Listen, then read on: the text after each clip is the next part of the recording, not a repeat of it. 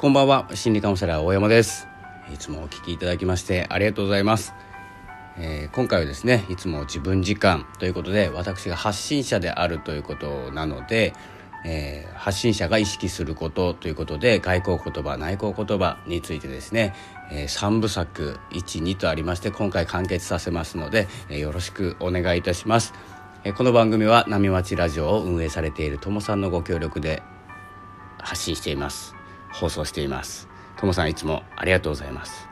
えー、ともさんのラジオはですねスタイフで波町ラジオヒマラヤの方で、えー、音声を始める方だったりですね初心者の方向けにですね分かりやすく音声用語 IT 用語などをですね解説しているラジオがありますので、えー、ぜひ聞いてみてください。えー、ということで、えー、今日ですね3回目になるんですけれどもちょっと続いてしまいました。長くなってしまいますので、えー、発信者が意識することということで、えー、お伝えしていきたいと思います。この言葉っていうのは内向言葉外に発する言葉と、えー、頭で考えたり思い浮かんだりする言葉っていうのがあって、え、内向言葉頭に浮かんだことがそのまま言葉に出るっていうことが、え、一致するんですけれどもそこのズレがですね、え、伝わりを悪くしている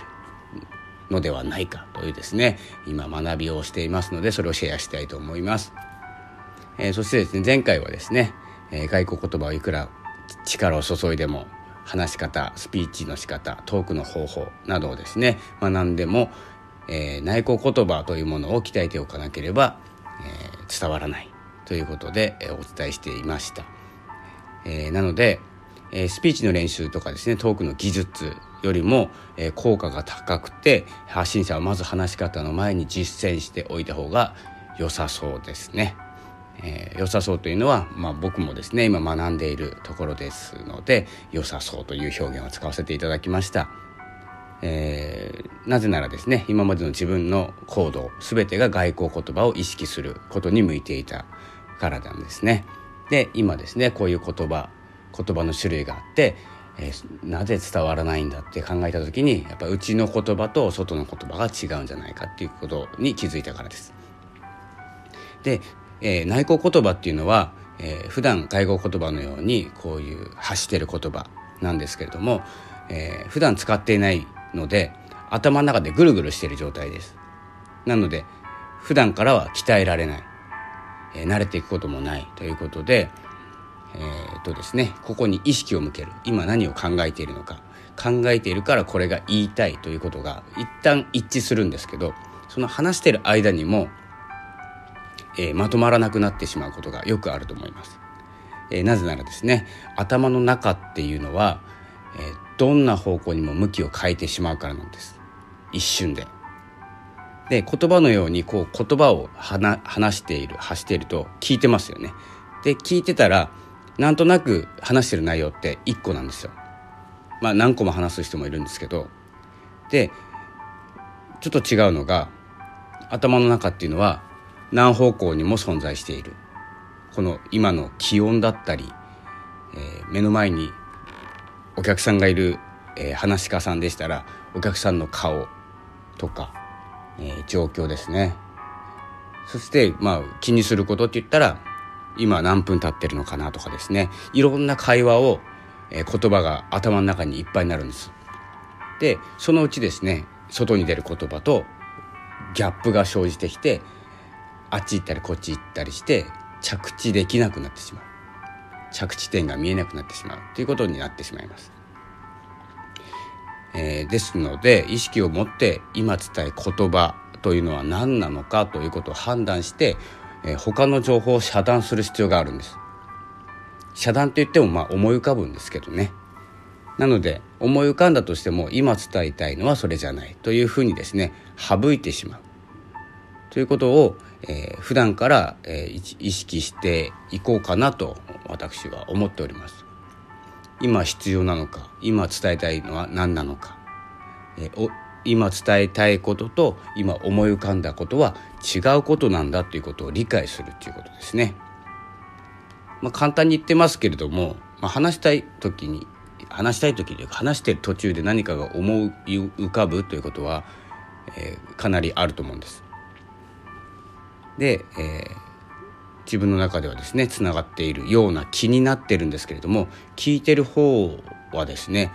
結構途切れ途切れなってるので伝わりません。でもですね自分で結構気づかないんです。自分ではつながってるように話しているように今も私も思ってるんですけれどもえつながんなかったり飛んでたりすることがあります。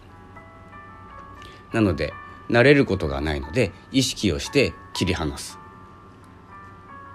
というのは発信者の目的っていうのは話し方がうまくなることではなくて思いを伝えることなんです。なので自分の周りに話し方が上手い人とかがいると、えー、何をしてしまうかというと外交言葉を鍛えたくなるんです。伝わらないと。で伝わる人の話を聞いてこうすれば伝わるんだっていう型ですね。型を学ぶようになったり似せちゃったりしてきます。似せるっていうのはこれ無意識なんですね。無意識に話し方に似ることってあるじゃないですか。それと同じ現象が起きます。今日の結論なんですけどその真似たり、えー、技術を磨いたりするっていうことじゃなくて、えー、思いは感情となって言葉に表されるのでその思いと言葉を一致させることですね。えー、それが理解まずはできると意識するようになって頭の中で外に向けてる発言発信がですね、えー、今何が必要なことなのかということを判断できるようになります。つまりですね余計なことを言わなくなるっていう状態です。考えたことをすぐに口に出してしまう方もいらっしゃるんですけどそれがなくなるっていう状態になりますので、えー、話してるうちにですね他の何かが生まれるのも事実です。で話している相手が目の前にいたりしても変わってきます。なぜなら話を聞いてる時に退屈な顔されたらですねあこの話つまんないのかな伝わってないのかなっていうですね、え、瞬時に思い浮かんでしまうはずです。なのでちょっと考えが頭が回る人だったらですね必ずこれ起きてしまうと思います。で見ないようにするのが一番なんですけどもしですねそんな状況になってしまったら、まあ、これラジオなので目の前に人がいないのでそれは問題ないんですけど何かスピーチとか、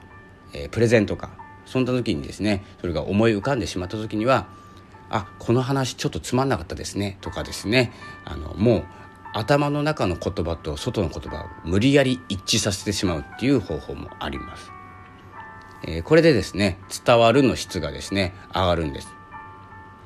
えー、うちの思いとか頭の中の言葉とかこれがですね何を話したがっているのか相手に何を伝えたがっているのかというものに意識を向けるということですね。え、そしてですね、まあ、最後になりますけれども、えー、まあ、練習として感情って言葉じゃないですか。で感情がいろいろ喋ってるので、えー、それを、言葉に出してしまったりすると,、えーとですねまあ、いざこざというかですねトラブルになりかねませんのでそれはですね私が出版している「みかんノート」というですね未来の感情を監査するノートっていうノート術があるんですよ。なのでちょっといきなり宣伝なんですけれども、えもしよかったらですねそのノートに今の思いを思いっきりぶつけるっていう練習をしておくと、えー、思いと外向言葉内向言葉と外向言葉が一致するようになってきます。えー、ということでちょっと3部作になって長くなってしまいましたが、えー、今度一気にですね記事にして、えー、どこかでですねアップしたいと思います。えそれでは、え外交言葉内向言葉発信者の方は意識して話してみましょう。ということで私も練習します。それではこの辺で失礼いたします。ありがとうございました。さようなら。